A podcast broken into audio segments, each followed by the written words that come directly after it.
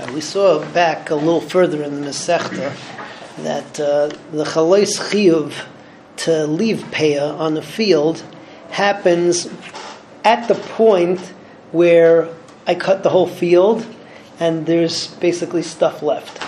So, for instance, an example of something that we saw before was let's say that I cut half of my field down and a guy finishes it off. So there's no there's no chiyuv of. Or if a guy uh, cuts up the whole thing, or let's say bugs, uh, termites, or whatever it is, they just you know they finish up the whole field. So there's no chiyuv on such a thing because I wasn't the one who harvested it. It has to be my kutzer. Um, similar issue will be, and this we'll talk about in this mission over here. Let's say that somebody was a guy, right, and uh, he harvests his field, and then he becomes Jewish. But at the time that he harvested the field, he still wasn't Jewish. Or let's say that he gave his field to Hektish, and uh, it was harvested while it was still Hektish, and then he got it back. He was poded. So weiter, he's going to be potter. Another issue that comes up in the following two Mishnayos is, is that um, the Hakdam of the Masechta really, this Masechta is called Peah because Peah is the first of the Matnas Aniyim.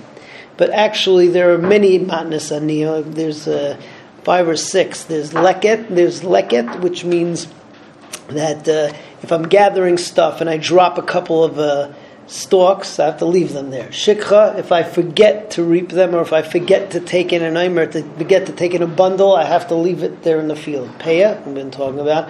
Then there's then there's peret, which is uh, has to do with uh, what's it called? Which has to do with grapes. It's shikha of grapes. There's oilolais, which are grapes that don't grow fully, and then there's meiser ani as well. So those are all of your matnas aniyim. In this Mishnah, so there's going to be a machlekes as to when the chalais chiyuv of shikha happens, because the halacha is that uh, let's say that you know you didn't forget about the the wheat when you cut down all the wheat from the field, remembered everything, but then you forgot a bundle in the field after it was cut.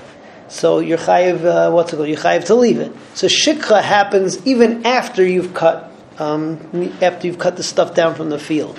Question is, let's say that you have somebody who is a guy, then he's a Megayer, right? Then when he was, he harvested the field while he still wasn't Jewish. Then he has all the harvest, then he becomes Jewish, and then he forgets stuff in the field. Is he chayiv shikha or not? Well, the same thing with hektish, right? It was hektish, then he's paid a hektish, and then he forgets stuff in the field. So you chayiv and shikha or not? So that's the machlekes Rabbi Yehuda Rabbanan. Rabbi Yehuda says that he's potter. I'm sorry, Rabbi Yehuda says that he's chayiv because we learn from Sukkim that shikha even happens in the Omer on bundles. The Chachamim say that no, that since there's shikha forgetting while it's attached to the ground, which we learn out from Sukkim also, and there's shikha after it's detached from the ground, the halacha is is that you're not chayiv on one without being chayiv on the other. And therefore, unless you are chayiv in shikha it's attached to the ground, which in this case you weren't, so you'll be putter on shikha when it's attached to the ground. All right, so let's see the two mishnayos together. So you have a non-Jewish person who harvests his field. And afterwards, right, he's got this harvested field, he becomes Jewish. Potter min leket, he's potter from leket, which again is a couple of the stalks fall out of his bundle.